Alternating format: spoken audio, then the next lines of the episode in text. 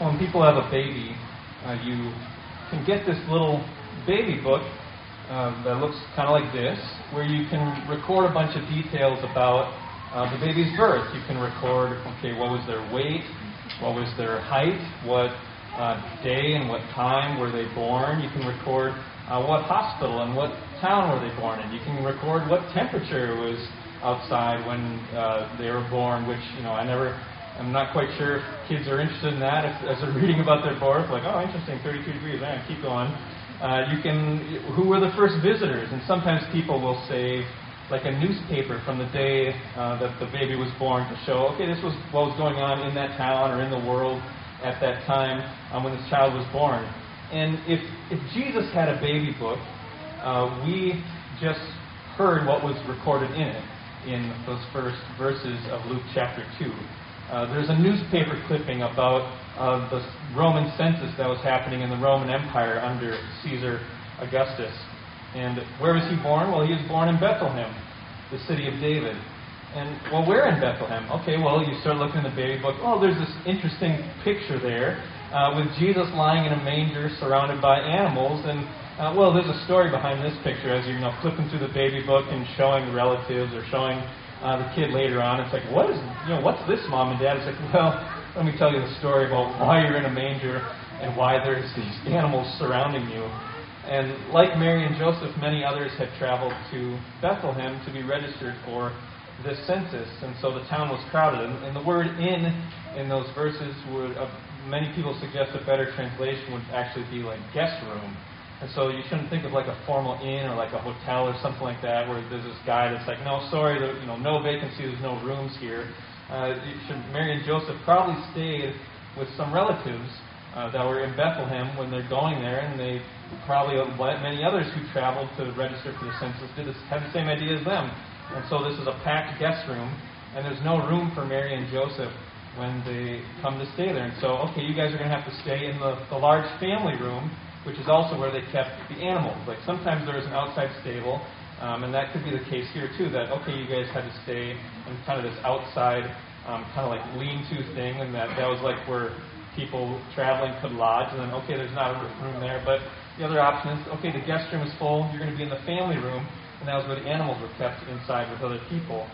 And so this is where uh, Mary ends up giving birth. And after giving birth, Mary swaddled Jesus in strips of cloth, and she places him in a manger. In a manger, you know, manger, we've kind of got this nice little, you know, that sounds like a nice word to us, but, you know, it's just literally a feeding trough. And in that day, they would have uh, been, there's not a lot of wood in Israel, so they would make them out of stone. So it's like this piece of stone, and they would have like hollowed out kind of the middle of it. and You put the, the food in there so the animals could eat it and it's like this basin. And this is what is recorded in Jesus' baby book as his birthplace. There's this interesting picture, like, and there's a story behind it. And this scene depicts Jesus' humble birth. He was not born to a rich and powerful family in a palace. He was born to a common family who were traveling under orders from the emperor, just like everyone else. They were staying in a crowded house with others, and Jesus came into this world quietly born to an insignificant couple in the world's eyes, and his birth would have gone completely unnoticed. So, what does Jesus' humble birthplace tell us about him?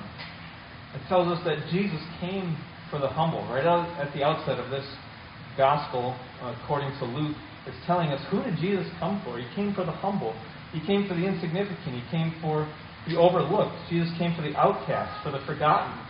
Jesus came for the common and the unimpressive. This is the story of the God of the universe coming down to become small and coming down in a small way, in a small village, to a small couple in the world's eyes. And what does Jesus' birthplace tell us about ourselves? It tells us that we don't need to impress God to come to Him. We don't need to clean ourselves up. We don't need to convince Him that we're good enough. We come as we are. And Christmas is this yearly reminder that God is not looking for impressive people. God is not looking for people who have it all together. God is not looking for rich or smart or powerful or good or perfect or religious people. God is looking for people who are humble. And Jesus' birth reminds us that uh, God is not picky reminds us of the kind of people that Jesus came for, that, that Jesus, God sent Jesus for, the humble, the low, the everyday person, the, un, the forgettable, the downcast, and the outcast. And when God becomes human, who does he choose to identify with? It could have been anyone. He could have chosen anyone to be the mother of the Son of God. But he chose Mary. God chose to have his son born in a crowded house, out in the family room with the animals, where he'd be placed in the animal feeding trough with, with the saliva or whatever, the spit of the animals, and half chewed on food or whatever. Jesus is Emmanuel, God with us, and he didn't come to be the perfect with, with the perfect or the cleaned up or those who have it all together. He didn't come to be with the popular and the impressive. He came to be with those who know they need him. And so let's just pray as we consider that and move on uh, to the, singing this our next song, "O Little Town of Bethlehem," and praying about this scene where he was uh, born. God, would you help us tonight to see what Jesus' birth tells us about you and about ourselves? Would you let us see that you came to be with those who are humble enough to admit their need for you? Amen. Each year, dictionary.com picks a word of the year, a word that best captures what this year was all about, what the past year is all about. And so, uh, if you had to take a wild guess, what do you think their year, their word of the year for 2020 was? Armageddon. Armageddon. well, that's one guess. Anybody else have a guess? Was it? Pandemic. Yeah, that was their word of the year. So they uh, explained that whatever else was happening, uh, it was happening in the context of the pandemic. It was there putting its mark on every other event, whether it was racial tension or the election. The pandemic had its effect on the conversation and what was going on. It was not just regional or national, but it was global in its effect. And but Dictionary.com also releases a, a People's Choice uh, word of the year that is submitted by users. And this year, uh, the word of the year was not Armageddon, uh, but they chose uh, unprecedented. The People's Choice word of the year was unprecedented. And if we all had a quarter for every time we heard somebody say, in these unprecedented times, we would all be able to afford our Christmas presents we bought for people a lot easier. And, and pandemic and unprecedented are the words that describe 2020 the best, according to dictionary.com. And there, there's also a popular uh, Bible app that you can download on your phone called YouVersion, and it, it's installed on over 450 million devices uh, all over the world. And each year they release uh, what's the most read Bible verse of the year. And they keep track of what people search for, what people read, what people bookmark. And in 2020, they said uh, this um, Isaiah 41:10 ranked as the most searched, read, and bookmarked verse on the app. It says this So do not fear, for I am with you. Do not be dismayed, I am your God. I will strengthen you and help you. I will uphold you with my righteous right hand. Well, that's not surprising, is it?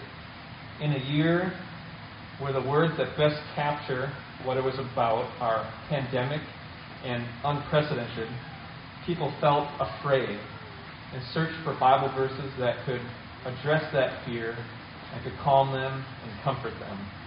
They used search terms like fear and fear not to find Isaiah 41:10 that says, "Do not fear, for I am with you. Do not be dismayed, for I am your God. I will strengthen you and help you. I'll uphold you with my righteous right hand. And as we travel back 2,000 years to the birthday of Jesus Christ, we meet a group of shepherds. And what is it that these shepherds feel in this story? What is it that they experience? From the scene with Mary and Joseph in the family room where they where Mary just given birth and she's told they have their baby. Uh, Luke takes us to a nearby field about a mile or so away where shepherds were watching over their sheep in the dark of night. And the only light is coming from the moon and the stars. And, and then in the darkness of night, an, an angel appears with the, the glory of the Lord shining around him. And they're filled with great fear. And the glory of the Lord shining around the angel would be enough to, to startle you. I mean, normally you don't have shining people walking up to you. Uh, but it lights up the night. Uh, but so that would be enough to scare you. But throughout the Bible, this fear is how people respond when they find themselves in the presence of God. In Romans 3.23, the Apostle Paul says that all have sinned and fall short of the glory of God. And in God's glorious presence, people suddenly have a, a clear sense of, of God's holiness, how high and majestic and lifted up and pure and glorious He is, and a clear sense of their sinfulness. In, in other words, they're made painfully aware of how far they fall short uh, and how unworthy they are. But the angel responds to their great fear by saying, Fear not. He calms their fear. And why shouldn't they be afraid? The angel says, Fear not, for behold, I bring you good news of great joy that will be for all the people. What is the good news that brings great joy? The angel continues, For unto you is born this day in the city of David a Savior, who is Christ the Lord. The angel calms their fear in the presence of God's glory with good news. And the good news that the angel brings is that today a Savior has been born, who is Christ the Lord. This is good news of great joy for all the people, meaning it includes the shepherds. Jesus is a Savior for them. It's good news for them, and it can bring great joy to them. And so instead of great fear, they can have great joy. And then he gives them instructions for how to find the Savior. The angel says, And this will be a sign for you. You will find a baby wrapped in swaddling cloths and lying in a manger. They won't go and look in a palace, but in a feeding trough. And this strange and unexpected scene of a baby swaddled in a feeding trough will serve as a sign to them that you have indeed found uh, the baby that will save you, the king that has been born now this day. And then the angel isn't alone. The story goes on. It says, And suddenly there was with the angel a multitude of heavenly hosts praising God and saying, Glory to God in the highest, and on earth peace among those with whom he is pleased. An army of angels appears singing praise to God. And this is the, the third song in Luke about Jesus' birth and its significance. And we have many great Christmas carols that we, we're singing tonight, and many are hundreds of years old. But we would call these songs in Luke the first Christmas carols, and they're 2,000 years old. And this one is Heaven's Christmas Carol, telling us what does heaven think about Jesus' birth? What they, they think is, is its significance. A Savior is born, but what is he saving us from? Uh, and the Christmas song of the angels tells us. And the two lines of the song match up with each other. Glory is given to God in the highest, meaning in heaven, Heaven is singing God's glory, and this means God gets the credit for salvation. It's, it's all Him. He's the one who does it. He gets the praise. We contribute nothing to our salvation except the need for it. And so glory is given God, to God in heaven, and the second line addresses what's given to earth, uh, to humanity on earth. Peace on earth among those with whom He is pleased. So it's glory to God in heaven, and it's God's peace to people on earth. So what is this peace that's given to people? We talked about it a bit on Sunday. Peace refers back to the Hebrew word of shalom, which means wholeness, completeness, harmony, and well being. And shalom, if things are in shalom, it means they are the way they ought to be. To bring shalom is to take what's broken and restore it to wholeness, taking what isn't as it ought to be and making it as it ought to be. Really, peace on earth means heaven has come to earth. For there to be shalom on earth, it means this is like heaven. Heaven's come to earth. When YouVersion, the Bible app, uh, reported on the most read Bible verse this year, they also shared this. They said Bible searches spiked, corresponding to major events, with fear becoming the app's top search term in the first month, few months of the year, justice in the spring, and healing trending throughout the year. And so if you line those up with what was happening during the year, fear was a major search at the start of the pandemic. Justice was a major search after and around the murder of George Floyd as our nation and the world broke out in protest for justice.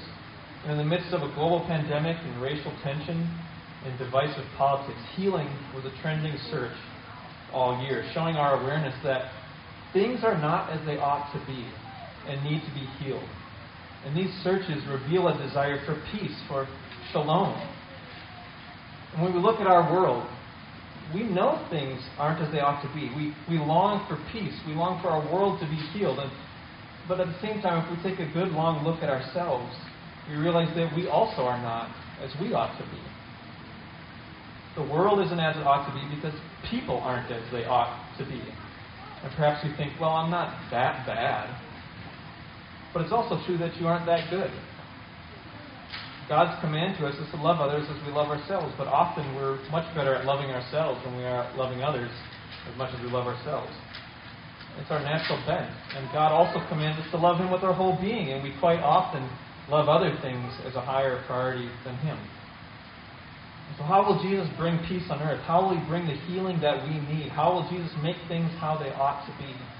Should He get rid of all the people who are causing the problems? And we might think, well, that, that's a good solution. All these people I see on TV or the people I see around me, all these people causing problems, He should get rid of them. That's a good solution. Until we realize that we actually contribute to the problem in more ways than we'd like. No, Jesus came as a Savior to save those who are causing the problems. The deepest peace we need is the peace between us and God. The greatest sickness that needs healing is the sickness of sin that turns us away from God and is killing us spiritually. The thing that is most messed up in this world and needs fixing is our relationship with God. And Jesus was born to bring shalom, wholeness, and well being to that. He came to make our relationship with God as it should be, to make us as we should be. But how would he do that? The Son of God was not born to live a long, happy life on earth.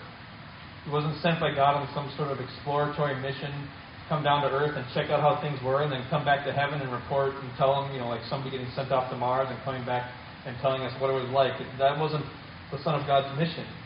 We know where Jesus' story ends. And we don't usually think of the cross and Jesus' death at Christmas, but it's all right here in what the angels say to the shepherds and what they sing.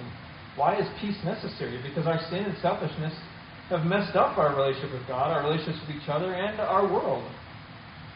Why is salvation necessary? Because we have something to be saved from. We're in a mess of our own making. We rebel against God and we're under His judgment. And so, how does Jesus bring healing? His story, we know where it ends. He dies from the sickness of sin on the cross. How does Jesus bring wholeness? He's broken in our place on the cross. How does Jesus bring salvation? He takes what we deserve in our place on the cross.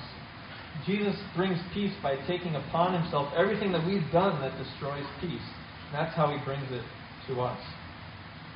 And Jesus' humble birth tells us what the eternal Son of God did. Paraphrasing Philippians 2, this is what he did. Though he was God, he did not count equality with God something to be used to his own advantage or benefit. But he emptied himself of his status and privilege as the Son of God by taking the form of a servant, being born in the likeness of men. And being found in human form, he humbled himself by becoming obedient to the point of death, even death on a cross. The Almighty was swaddled. The Creator was cradled and carried. Deity died. And this is the humility of Christ, that the eternal, almighty Son of God came to earth humbled himself. And like the shepherds, in God's glorious presence, we would all have great fear because we've sinned and we fall short of his glory. But we can hear the words, Fear not, for behold, I bring you good news of great joy. Our Savior has been born who can bring us peace to stand in God's presence with our relationship with Him whole and healed and healthy. And all the credit goes to Him. As the angel said, Glory to God in the highest. Let's pray. God, would you let us today receive Jesus as the peace you've provided for all that is wrong with us and with our world? Would you let us receive him as the greatest gift you've ever given? Amen.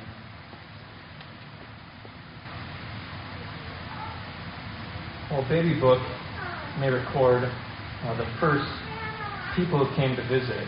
So there might be pictures in a baby book of uh, grandparents or aunts and uncles and maybe close friends or other relatives. And so as we think about uh, Jesus, if he had a baby book, uh, who would be the first visitors that came to visit him, whose pictures would be included in, in his baby book? What mix of people would a, a picture capture? And from the field with their sheep, the shepherds travel with haste to find Mary with her baby. And they find him exactly as the angel said they would find him. They find him lying in a manger. And then they tell those present what the angels had made known to them, and most of the people around reacted with wonder. Mary treasures up all that was said, uh, pondering it in her heart, and the shepherds return to the field, glorifying and praising God after they've come for their visit. And so, who are these shepherds? Who are these visitors that are recorded in Jesus' baby book? Many respected people in the Old Testament were shepherds. Abraham, Isaac, Jacob, David, the, the greatest king in Israel. In Psalm 23 that David wrote says, The Lord is my shepherd. And often the image used for leaders in the entire Bible is that of a shepherd. And so while there is nothing wrong or, or shameful with the role of a shepherd itself, it was a lowly job. In terms of social status, shepherds were, were not high ranking. They were blue collar workers who had to move around a lot because of their job. You know, they had this uh, flock of sheep that they needed to move around to get food for. This also kept them from participating in many of the religious rituals of the day because you've got this flock of sheep, you can't very well, you know, always get them to go where you uh, where the, the religious rituals are happening. You need to go where the food is, and you can't leave them alone by themselves. And the Sabbath was a very important ritual to the Jewish people of that day. And on the Sabbath, it was you don't work. And the religious teachers of that day, the Pharisees, had put all these other uh, rules around the Sabbath to make sure that people didn't work, like how many steps you could take, or you know you're allowed to do this, this, and that. So like these are things that count as work. These are things that don't. And so it's like we cannot work on the Sabbath. And so the for uh, shepherds, they were seen as Sabbath breakers to a certain extent because it's like, well, I've got my sheep. What am I supposed to do? Like I've got to, I've got to still take care of my sheep. I can't just stop taking care of my sheep on the Sabbath. And so by this time in history, uh, they have all these rules around the Sabbath that they're breaking. And so, from a social standpoint and a religious standpoint, the, the shepherds were not significant people. They were also not seen as highly religious people by others. Like, these people aren't even keeping the Sabbath. They, I don't see you up at the temple, coming to the temple and doing stuff. But these are the people who received the royal announcement of Jesus' birth. The announcement of the birth of the Savior of the world was not given to the rich and powerful of the world. It wasn't given to the religious elite of Israel. It could have gone to the high priest, could have gone to the Pharisees, but the announcement was not given to them. It wasn't given to the influencers, the significant, or the impressive in the world's eyes. It was given to lowly shepherds. And these are the kind of people gathered around Jesus on the night he was born. And these are the kind of people that are gathered around him during his adult ministry uh, later on in life. You see that the people around Jesus are the poor, the outcasts, the sinners, the rejects, the guilty and ashamed, prostitutes, the low and the humble. People gathered around him that are making the religious the, the religious teachers say, "What are you doing hanging around with all these people?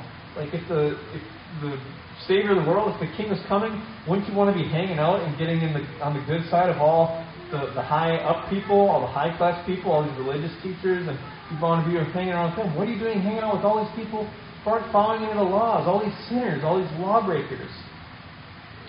And as they walked away from the manger that night, you think the shepherds looked at each other and wondered, why us? Why did God tell us to come? We aren't anything special. And that's exactly the point. Jesus was born to people, to a couple that didn't have money. His mom was a teenager. That was the age that people would get uh, betrothed and engaged for marriage in that day. And her husband to be was a blue collar carpenter. And Jesus was born to nobodies in the world's eyes. We would have walked right by them on the street because nothing about them made them stand out. Jesus was not born in a palace surrounded by gold and luxury. He was born in a crowded house and laid in an animal feeding trough. He grew up in the rural backcountry town of Nazareth that people make fun of. The first people to celebrate his birth were shepherds who barely had anything to their name except the sheep that they were sleeping with. And they're nobodies like his parents, unimpressive, insignificant in the world's eyes. And Heaven's Christmas carol told us that God's peace doesn't come to everyone. Peace comes to those with whom he is pleased, with whom God is pleased. And what kind of people please God? On whom does God's favor rest? The story is telling us not on the impressive, not on the significant, not on those who have much to offer, not on those who have done great things. It doesn't matter your status in this world. What matters is your heart condition before God. God doesn't discriminate based on worldly definitions or classifications. He doesn't exclude people based on social class, income, significance, impressiveness, goodness, or anything of that sort. And He doesn't include people on that basis either. This is good news of great joy for all of the people. It's peace among those with whom he is pleased, and he's pleased with those who respond to him with a heart of humility. God exalts the humble but opposes the proud. God is drawn toward humble people. God moves towards people who make themselves low before Him, people who come to Him poor and needy with nothing to offer but the empty hands of faith. And there's a Christmas song that came out this year called, Oh Come All You Unfaithful. And the story behind it is that a Christian woman named Lisa Clow was attending a church service that was kicking off the, the Christmas season. And usually she would be on stage singing with the, the rest of the folks that were leading the Christmas service. And she told them, I can't, I can't do it the year, this year, and she didn't explain why, but her backstory was that she had just been dealing with a bunch of financial stress. She had miscarried twins, and she was battling a deep relational bitterness. And she said, I can't, I just can't, I just can't be up there leading this year. And the first song of the service was, O come, all ye faithful. And the first words of the song are, O come, all ye faithful, joyful and triumphant. And she says they just clobbered her. She stopped singing that after those first two lines. And she says, uh, I, she, her thoughts were, I've been so unfaithful. My joy was dwindled and I'm a triumphant failure. And she didn't sing the rest of the service. And after the service, her mind was, was still churning, wondering, is that really who is invited to come to Jesus? The faithful, the joyful, the triumphant? If so, then I am hopeless. And that night, she, she, her thoughts continued, and she went and, and wrote down lyrics to a song to express how she was feeling. And, and those lyrics eventually got worked into a song called "Oh Come All You Unfaithful." And so let me read those lyrics to you, and hear, and let you. I want you to hear them as an invitation for you uh, to come to Jesus. And so she wrote these lyrics.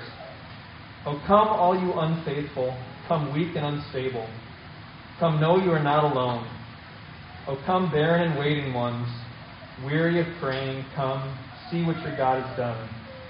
Christ is born, Christ is born, Christ is born for you. Oh, come, bitter and broken, come with fears unspoken. Come, taste of his perfect love. Oh, come, guilty and hiding ones, there is no need to run. See what your God has done. He's the Lamb who was given, slain for our pardon. His promise is peace for those who believe. So come, though you have nothing. Come, He is the offering. Come see what your God has done. Christ is born. Christ is born. Christ is born for you. And we don't come to Jesus because we are joyful and triumphant. We are joyful and triumphant because of Jesus.